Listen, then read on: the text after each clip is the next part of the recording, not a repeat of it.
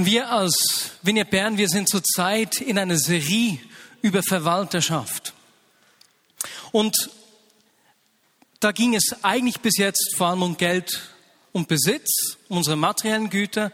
Aber die gleichen Gedanken treffen ja eigentlich genauso auch auf den weiteren Segen zu, den Gott uns gibt.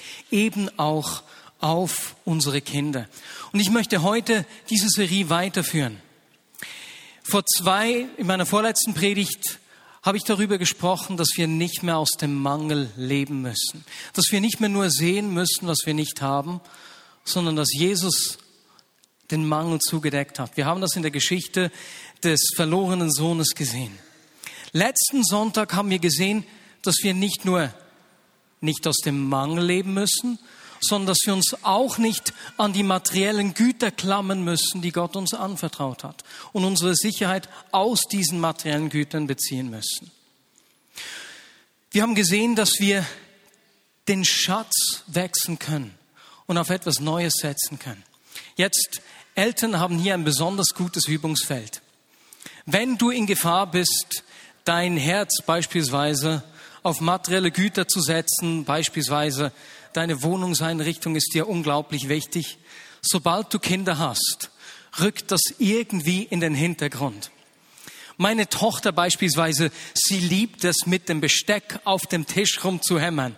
Und ich kann noch so sehr versuchen, ihr zu sagen, dass sie das nicht dürfe. Es hätte schon ein Barnacki auf dem Tisch. Oder dann mit dem Auto. Sobald sie im Auto ist, wird das Auto einfach schmutzig. Ein Moment nicht aufgepasst und sie geht mit den schmutzigen Schuhen aufs Polster. Oder dann zu Hause auch beim Essen, wenn sie Beeren isst, natürlich genüsslich mit den Fingern, die zuerst verdrückt, ne, so richtig schön dunkelblaue Finger hat und du einen Moment nicht aufpasst und sie dann abschleicht zum nächsten Sofa und hochsteigt. Nicht jeder Fleck ist wieder auszubringen. Und so haben wir gerade als Eltern wirklich eine gute Möglichkeit zu trainieren, unsere Herzen nicht an materielle Dinge zu klammern, zu hängen. Und so möchte ich auch heute darüber sprechen, was es heißt, ein treuer Verwalter zu sein. Ich möchte es heute aber von einer anderen Seite nochmals anschauen. Und dazu gehen wir zu einer der Geschichten zurück, die ich letzten Sonntag erzählt habe. Ich habe da nämlich eine lustige Sequenz in der Geschichte des angesehenen reichen Mannes übersprungen, die wir uns heute anschauen. Und deswegen bitte ich dich, dir nochmals diese Geschichte des reichen, angesehenen Mannes vor Augen zu führen, der zu Jesus gekommen ist. Er ist ein Mann, der nach eigener Ansage alle Gebote gehalten hat. Er ist ein Mann, der definitiv im ganzen Volk angesehen war. Sehr wahrscheinlich ein Mitglied des Hohen Rates oder so. Es war ein Mann, für den sogar Jesus Sympathien empfand. Er mochte ihn. Und so sieht Jesus diesen Mann an, diesen aufrichtigen, gottesfürchtigen Mann und sagt ihm, eines fehlt dir noch. Verkauf all deinen Besitz, gib den Erlös den Armen und folge mir nach. Wir haben letzten Sonntag gesehen, dass Jesus das sagte, weil er sah, dass das Herz dieses Mannes an seinem Besitz hing. Und er wollte ihm einen Schlüssel geben. Wenn du wirklich dein ganzes Sein auf das Reich Gottes setzen willst, dann ändere den Schatz. Verschenke, was du hast, und dein Herz wird folgen. Leider ging es in der Geschichte nicht lange. Der Mann wendet sich traurig ab und geht davon. Und die Jünger, die schauen dem Mann bestürzt nach, wenden sich Jesus zu und der sagt nur, wie schwer ist es doch für einen Menschen, der viel besitzt, in das Reich Gottes zu kommen. Die Jünger sind nur noch bestürzter. Dieser Mann war ein richtiges Vorbild, ein Mann, zu dem sie heraufschauten, ein Mann, an den sie nie rankommen konnten, wenn er nicht gerettet werden kann, wer dann? fragen sie. Dann ist es ja hoffnungslos.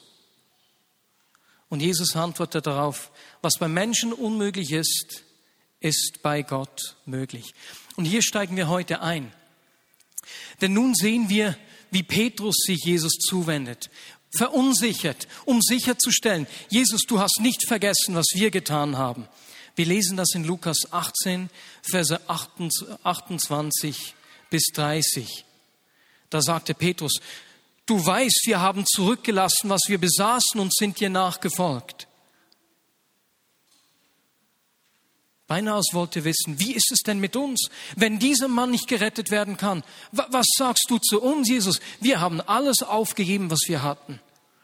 Jesus erwiderte zu allen Jüngern gewandt, ich sage euch, jeder, der um des Reiches Gottes willen Haus oder Frau, Geschwister, Eltern oder Kinder zurücklässt, bekommt jetzt in dieser Zeit alles vielfach wieder und in der kommenden Welt das ewige Leben. Diese Aussage hier an diesem Ort ist auf der einen Seite lustig, aber doch etwas paradox. Was hat Jesus gerade gesagt? Wie war die Situation, in der sie sich befanden? Jesus hat sie gerade vor dem Reichtum gewarnt. Er hat gesagt, hey Leute, passt auf mit diesem Besitz. Passt auf, dass ihr euer Herz nicht an den Reichtum hängt. Gebt besser alles weg, was ihr habt. Und nun sagt er zu Petrus, nein, ich habe nicht vergessen, dass ihr alles weggegeben habt. Deswegen bekommt ihr es vielfach zurück. Und bei Matthäus steht sogar, ihr bekommt es hundertfach zurück, was ihr aufgegeben habt. Ist es nicht lustig? Jesus hat die Jünger gemahnt, hängt euer Herz nicht an diese Dinge, passt auf, dass euer Herz nicht am Reichtum hängt.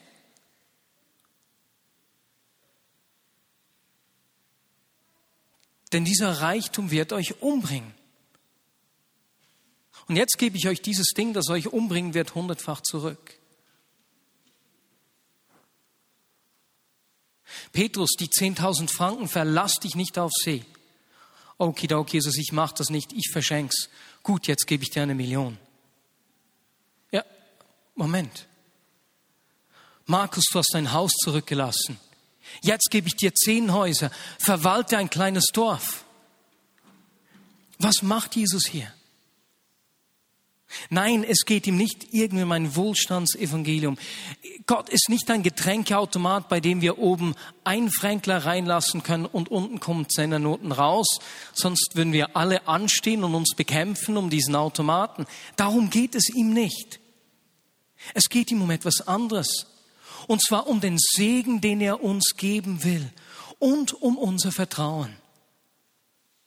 Ohne all den Reichtum zu leben, trainiert uns dafür, den Segen zu empfangen, den er uns geben will. Wir lernen damit, aus Vertrauen auf ihn zu leben, dass wir mit dem Segen umgeben können, den er uns geben will und an diesem Segen nicht zerbrechen. Dabei ist die Frage nicht, wie viel ich habe, sondern vielmehr, wie viel Segen es braucht, dass ich meine Sicherheit und mein Vertrauen nicht mehr auf ihn setze, sondern auf den Segen, den er mir gegeben hat. Und für den einen Menschen können das 100 Franken sein, für den anderen 10 Millionen.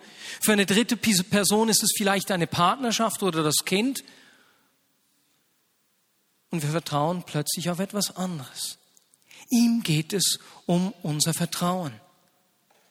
Und so hat Verwalterschaft mit zwei Dingen zu tun. Erstens, dass wir bereit sind, großzügig zu leben und großzügig zu geben und unser Herz nicht an unseren Besitz zu hängen.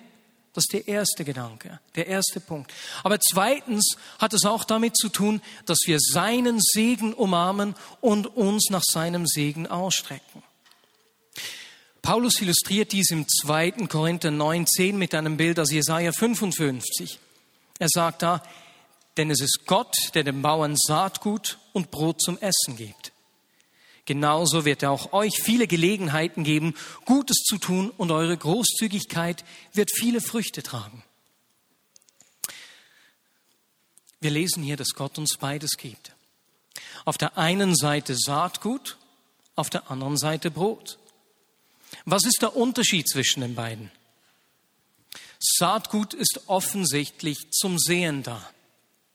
Wir verzichten heute auf einen Teil des Korns, das wir essen könnten, um morgen ernten zu können. Und so ist das Sehen ein Bild fürs Geben. Gleichzeitig gibt Gott uns aber auch das Brot. Jetzt, was machen wir mit dem Brot? Das essen wir, logisch. Es ist für uns bestimmt. Es ist ein Segen, der Gott, den Gott uns geben will. Ist es schlau, Saatgut zu essen, die Körner aufzupicken? Nein, denn damit essen wir heute die Ernte von morgen. Es ist dumm, das zu essen, das für mich zu brauchen, das Gott mir anvertraut hat, damit ich es weitergebe. Denn damit raube ich mir auch zukünftigen Segen. Aber es ist gleich dumm, mein Brot zu säen. Was geschieht, wenn wir versuchen, Brot zu säen? Wächst da was?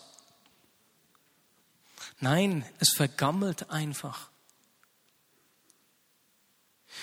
Und so setzt ein treuer Verwalter sowohl den Samenweise ein, indem er großzügig gibt, und gleichzeitig öffnet er seine Arme für den Segen, den Gott ihm geben will, und nimmt ihn an und braucht ihn, so dass das Reich Gottes sichtbar wird. Und so braucht es beides am richtigen Ort. Nun lasst uns schauen, was Bibel über das Geben und über den Segen sagt. Wir beginnen hier beim Geben. Wir sind letzten Sonntag mit der Aussage aus Lukas 16, 10 eingestiegen, wo wir gesehen haben, wie wir das auch in unserer Gabenproklamation sagen, wer in kleinen Dingen treu ist, der wird auch in großen Dingen treu sein. Treu bedeutet hier an dieser Stelle so viel wie beglaubigt zu sein, zuverlässig zu sein. Und es beschreibt einen Menschen, der mit der Entrichtung der Zehntenangabe ganz genau vorgeht, der nicht weniger gibt, der nicht mehr gibt, sondern zuverlässig, treu. Der Ausdruck der Zehnte, der kommt natürlich vom zehnten Teil der Ernte und der Tiere, die die Israeliten Gott bringen sollten. Im Alten Testament finden wir drei solcher Zehnte, die, die erwähnt werden. Der erste sorgte für den Lebensunterhalt der Priester und Leviten. Ein zweiter finanzierte ein geistliches Fest und wurde im Rahmen der Familie eingenommen. Und ein dritter unterstützte die Witten, Waisen und die Armen. Die Zehnten für die Leviten und äh, für das Fest, das waren ständige Zehnten, die jedes Jahr abgegeben wurden. Der Zehnte für die Armen Witwen und Waisen, der wurde nur alle drei Jahre eingesammelt. Neben diesem Zehnten bedeutete Geben im jüdischen Volk auch, dass sie sich um die Armen kümmerten. Auf der einen Seite wissen wir aus den fünf Büchern Mose aus der Tora, dass sie die Felder nicht abernten sollten, sondern etwas zurücklassen sollten, damit die Armen gehen konnten und sich am Rand da bedienen konnten. Im jüdischen Volk wurde dieses großzügig gegeben an die Armen, aber sehr schnell auch schon organisiert. In der Zeit von Jesus gingen jede Woche zwei Almosenerheber durch die Ortschaften und jeder Bewohner musste einen Beitrag leisten, der fix festgelegt war, nach dem, was er geben konnte. Und dieser wurde verwendet, um die ortsansässigen Armen zu versorgen. Und diese Almosenerheber hatten sogar das Recht, jemanden zu pfänden, Dinge mitzunehmen, wenn jemand ohne Grund verweigerte, die Almosen zu zahlen. Das ist die öffentliche Wohltätigkeit, die in der Zeit von Jesus geleistet wurde. Dazu gab es aber auch noch die private Wohltätigkeit, die freiwillig war die hoch bewertet wurde und sehr gerne von den Menschen ausgeübt wurde. Das bedeutete beispielsweise, dass man Ehepaare ausstattete, die heirateten und die zu wenig hatten. Oder aber, dass man Fremde beherbergt hat bei sich zu Hause. Es bedeutete gleichzeitig auch Liebeswerke wie beispielsweise Kranke besuchen zu gehen oder Trauernde zu trösten. Und so war diese, dieses Almosengeben, diese Wohltätigkeit ganz weit verbreitet. Das war ganz normal in der Zeit von Jesus. Und wir können mit Sicherheit davon ausgehen, dass sowohl Jesus als auch der reiche Mann sowohl den Zehnten gegeben haben, als sich auch um die Armen gekümmert haben. Jesus wurde für vieles von den Pharisäern irgendwie ange, wie würde man sagen, angegriffen. Aber nie, dass er sich nicht um die Armen kümmern würde oder dass er den Zehnten nicht zahlt. Ich in meinem Elternhaus bin genauso aufgewachsen. Meine Eltern haben mir Großzügigkeit richtig vorgelebt. Sowohl was finanzielles Geben angibt, als auch eben diese, dieses offene Haus zu haben beispielsweise. Und so hatten wir dauernd Leute, die bei uns gewohnt haben. Ich kann mich nicht erinnern, dass wir als Familie jemals alleine gewohnt hätten. Da war beispielsweise einmal eine Frau aus der afrikanischen Vineyard, die ihr zweites Kind erhalten hat, eine alleinerziehende Mutter. Und so haben wir sie bei uns aufgenommen für sechs Monate mal. Und aus diesen sechs Monaten wussten meines, wurden meines Wissens zwei Jahre. Und das, ich glaube, das war kurz bevor Herbie du bei uns gewohnt hast oder kurz nachdem du bei uns gewohnt hast. Und so bin ich damit aufgewachsen. Für mich war Geben etwas ganz Natürliches, auch der Zehnte. Und weil das so natürlich war, habe ich mich nie wirklich groß damit auseinandergesetzt. Das macht man einfach. Ist für mich ein Startpunkt des Gebens gewesen. Aber ein Gedanke, den auch David heute schon aufgeworfen hat, dass wir Gott das Erste und Gott das Beste geben, der hat mich begeistert, als ich mich auf diese Predigt vorbereitet habe. Denn das ist etwas, was wir mitnehmen können. Im zweiten Mose 13.2 lesen wir, Weit mir alle erstgeborenen Söhne der Israeliten und jedes erstgeborene männliche Tier. Sie gehören mir. Hier und an 15 weiteren Stellen erklärt Gott, dass alle Erstgeborenen ihm gehören. Und dann sagt er weiter in den Versen 12 und 13, jedes erstgeborene männliche Tier sollt ihr außerdem dem Herrn opfern. Jeden erstgeborenen männlichen Esel sollt ihr mit einem Lamm loskaufen. Wenn ihr ihn jedoch nicht loskaufen wollt, müsst ihr ihm das Genick brechen. Eure erstgeborenen Söhne dagegen müsst ihr loskaufen. Und so gab es eigentlich zwei Möglichkeiten mit diesen Erstgeborenen. Entweder man hat sie geopfert oder man hat sie losgekauft oder erlöst, wie man auch sagt. Und wenn wir uns das vor Augen führen, beispielsweise hier die Geschichte der männliche Esel, der mit einem Lamm erlöst werden musste, führt uns schon auf Jesus hin. Wenn wir uns das Bild von Johannes dem Täufer vor Augen malen, der am Ufer des Jordans Menschen tauft, Jesus kommen sieht und dann ausruft, seht her, hier ist das Opferlamm Gottes, das die Sünde der ganzen Welt wegnimmt, dann sehen wir eine offensichtliche, symbolische Parallele. Jesus ist dieses reine Lamm, das uns losgekauft hat. Er ist sozusagen ein Opfer der Erstlingsfrucht. Jetzt, welches Tier mussten die Israeliten Gott geben? Logisch das Erstgeborene, das Erste. Und genauso war es übrigens auch bei der Ernte. Sie mussten ihm den ersten Teil der Ernte geben. Wenn wir uns vorstellen, dass ein Schaf ein erstes Lamm kriegt, ja, dann weiß man nicht, wie viele Lämmer sie danach noch haben will. Wird sie drei, vier Lämmer bringen? Wenn es zwölf, sechzehn sein? Ich bin kein Bauer, keine Ahnung, wie viele Lämmer, Schafe gebären. Aber der Bauer, der Israelit, der musste das erste Tier geben. Gott das Erste zu geben, das Beste zu geben, das braucht immer etwas Mut. Und wenn wir das tun, drücken wir damit aus, dass wir ihm sagen, Gott, ich gebe dir das Beste. Du kommst in meinem Leben an erster Stelle. Ich vertraue dir, dass du gut zu mir schaust und mich gut versorgen willst. Wir geben Gott aber nicht nur den ersten und besten Teil unserer materiellen Güter. Genauso geht es auch um unsere Zeit. Erinnern wir uns, Was war das Erste, das der Mensch nach der Schöpfung gemacht hat? Am sechsten Tag schuf Gott den Menschen. Er sah, es war gut. Und was folgte am siebten? Er ruhte mit Gott. Wir sind dazu geboren, aus dieser Ruhe zu leben. Und eigentlich ist es genau das, was wir tun, wenn wir zu Anfang der Woche sonntags zusammenkommen. Wir sagen, Herr, auf der einen Seite, wir wollen heute ruhen und wir wollen dir begegnen. Wir geben dir das Erste und das Beste. Und so bedeutet es, ein treuer Verwalter zu sein, auf der einen Seite, dass wir Gott das Erste und Beste von allem geben, das er uns anvertraut hat. Das ist die eine Seite. Die andere Seite ist aber, dass sie uns gleichzeitig öffnen und sagen, Gott, da wo du mich segnen willst, ich öffne meine Hände, ich will den Segen annehmen. Weswegen segnet Gott uns? Wir leben mit der gleichen Verheißung, die auf dem Leben von Abraham lag.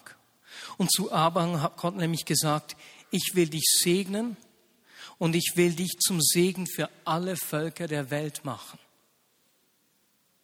Das heißt, Gott segnet uns, damit wir den Menschen um uns herum etwas weiterzugeben haben, dass die Menschen um uns herum etwas von der Güte, Schönheit und Größe Gottes sehen. Wenn wir uns vor diesem Segen verschließen, und ich kenne Menschen, einige Menschen, die besser geben können, als Dinge anzunehmen.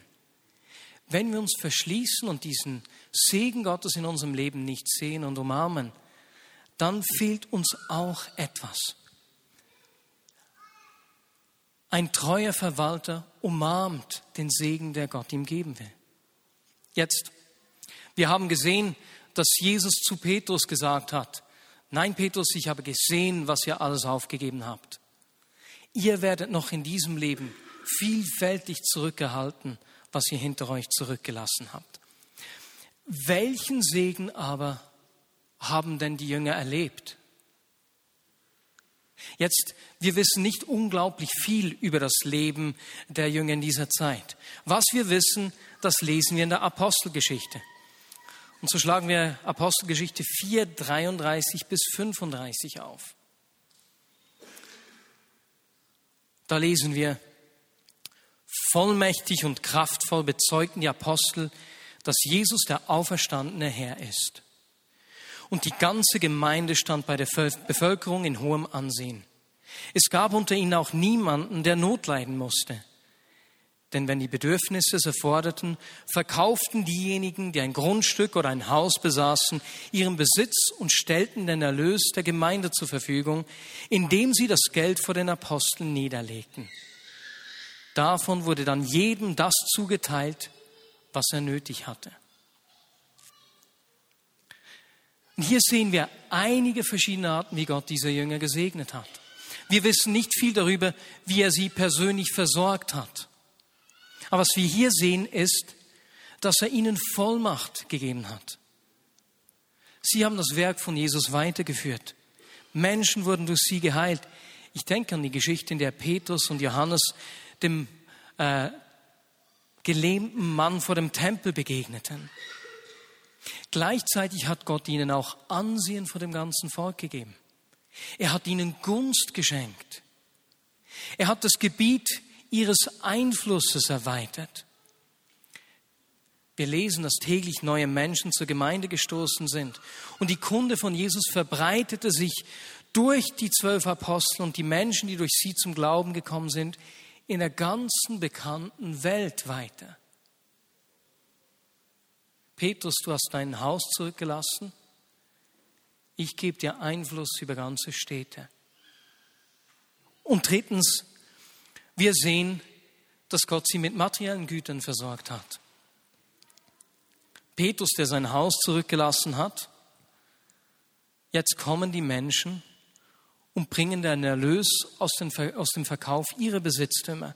Und es sind die Apostel, die dieses Geld verteilen und weitergeben und schauen, dass nie jemand Not leiden musste. Ist das nicht unglaublich? Seht ihr diese Beförderung, die Gott ihnen gegeben hat? Meine Jünger, ihr wart treu mit dem wenigen, das ihr hattet. Ich will euch mehr geben. Weswegen? Weil ich durch euch die Menschheit segnen will. Und so ist die gleiche Verheißung auf unserem Leben. Und als treuer Verwalter dürfen wir lernen, seine Gunst anzunehmen, die er uns schenkt bei Menschen am Arbeitsplatz, in unserer Nachbarschaft. Die Vollmacht, die er uns geben will, umarmen. Die materiellen Güter, die er uns geben will, Kinder und was uns alles noch immer als Segen anvertraut.